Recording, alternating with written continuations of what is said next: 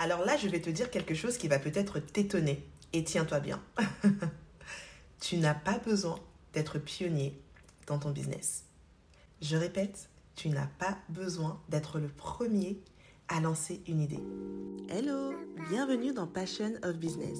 Je suis Angel, coach business, et j'accompagne les entrepreneurs qui désirent créer une marque forte et attirer plus de clients. En ce mois de décembre, j'ai décidé qu'on fasse quelque chose d'un peu spécial. Le calendrier de l'Avent spécial business. Je vais partager avec toi un épisode par jour pendant 25 jours, donc jusqu'au 25 décembre, sous forme de tips, d'astuces ou encore de conseils pour t'aider à planter les graines qui vont porter du fruit en 2023 dans ton business. Installe-toi bien, prends un bon chocolat chaud, prends ton bloc-notes et c'est parti pour l'épisode du jour. En fait, ça c'est l'une des choses que j'entends hyper souvent. Des personnes qui vont avoir une idée, et ça t'est peut-être déjà arrivé, et moi ça m'était arrivé dans le passé. Tu as une idée, c'est super, tu commences à réfléchir à ton idée, et puis là tu commences à faire de la veille et tu te rends compte que quelqu'un d'autre a déjà lancé ton idée. Et là la première chose que tu as envie de faire c'est oh, je laisse tomber. Je laisse tomber parce que ça a déjà été créé par quelqu'un, c'est nul, c'est fini, je ne serai pas le premier à le lancer, j'ai plus l'exclu, je laisse tomber. Et là, tu vas abandonner cette idée qui pourtant était juste extraordinaire. Eh bien, laisse-moi te dire que cette fameuse première place que tu convoites tant, eh bien, c'est la place la plus inconfortable quand tu arrives dans un business.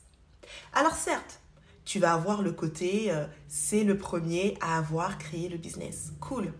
Mais qu'est-ce que ça implique d'être le premier à avoir commencé une idée ou à avoir lancé un business sur un créneau bien particulier Eh bien, c'est un petit peu comme euh, si tu allais dans une forêt et que tu devais frayer un chemin et tu es le premier, tu sais ce qui se passe? C'est toi qui vas devoir couper tous les arbres. C'est toi qui vas devoir te manger toutes les épines. C'est toi qui vas devoir découvrir les serpents cachés sous les rochers et les animaux que tu pourras croiser dans cette forêt. C'est toi qui vas te manger en front line tous les obstacles et tous les challenges liés à cette idée. Le deuxième, quand il va arriver, qu'est-ce qui va se passer? Bah, Le chemin, il est déjà frayé en fait. Et le troisième, quand lui, va arriver, bah, ce sera encore mieux. Lui, va carrément arriver en motocross et il va avancer plus vite que tout le monde. Pourquoi? Parce que la route est déjà bétonnée. Et le quatrième, etc., etc. Qu'est-ce que ça veut dire? Si on va encore plus loin que ça, ça veut dire que ceux qui arrivent après apprennent des erreurs de ceux qui sont arrivés avant.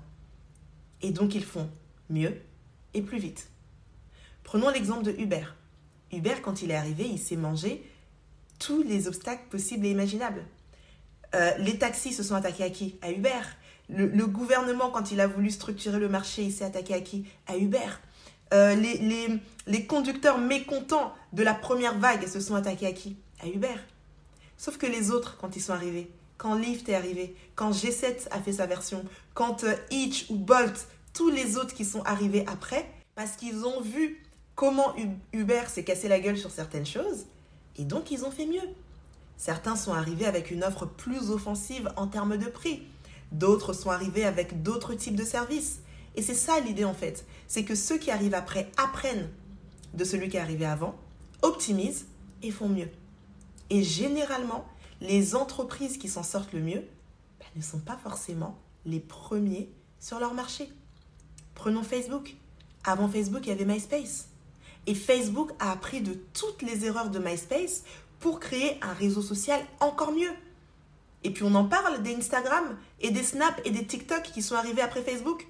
Aujourd'hui, tout le monde regarde Facebook en rigolant, en se disant Oh, mais qu'est-ce que c'est vieillot Mais Facebook, c'est l'un des premiers réseaux sociaux à avoir apporté le concept du feed, de la timeline. Et aujourd'hui, tout le monde a une timeline. Twitter, quand ils sont arrivés, c'était l'un des premiers réseaux sociaux à apporter le concept du hashtag.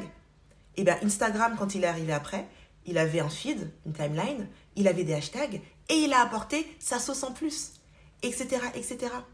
Alors la prochaine fois que tu auras une idée super et que tu feras ta veille et que tu verras que d'autres personnes ont déjà utilisé cette idée, plutôt que de laisser tomber et de te dire je ne lancerai pas cette chose parce que je n'ai pas été la première à avoir l'idée, passe en mode business, passe en mode CEO, fais ta veille, fais ton benchmark analyse les autres entreprises qui ont fait cette idée que toi aussi tu avais eue et vois de quelle manière est-ce que tu peux optimiser tes process, optimiser ton offre pour qu'elle soit encore plus qualitative et qu'elle réponde encore mieux aux besoins des consommateurs. Voilà, c'est tout pour l'épisode d'aujourd'hui. J'espère qu'il t'aura plu. Si c'est le cas, n'hésite pas à me laisser 5 étoiles sur Apple Podcast ou un petit commentaire sur la plateforme sur laquelle tu regarderas ou écouteras cet épisode. Quant à moi, je te dis à très bientôt pour le prochain épisode et en attendant, prends soin de toi.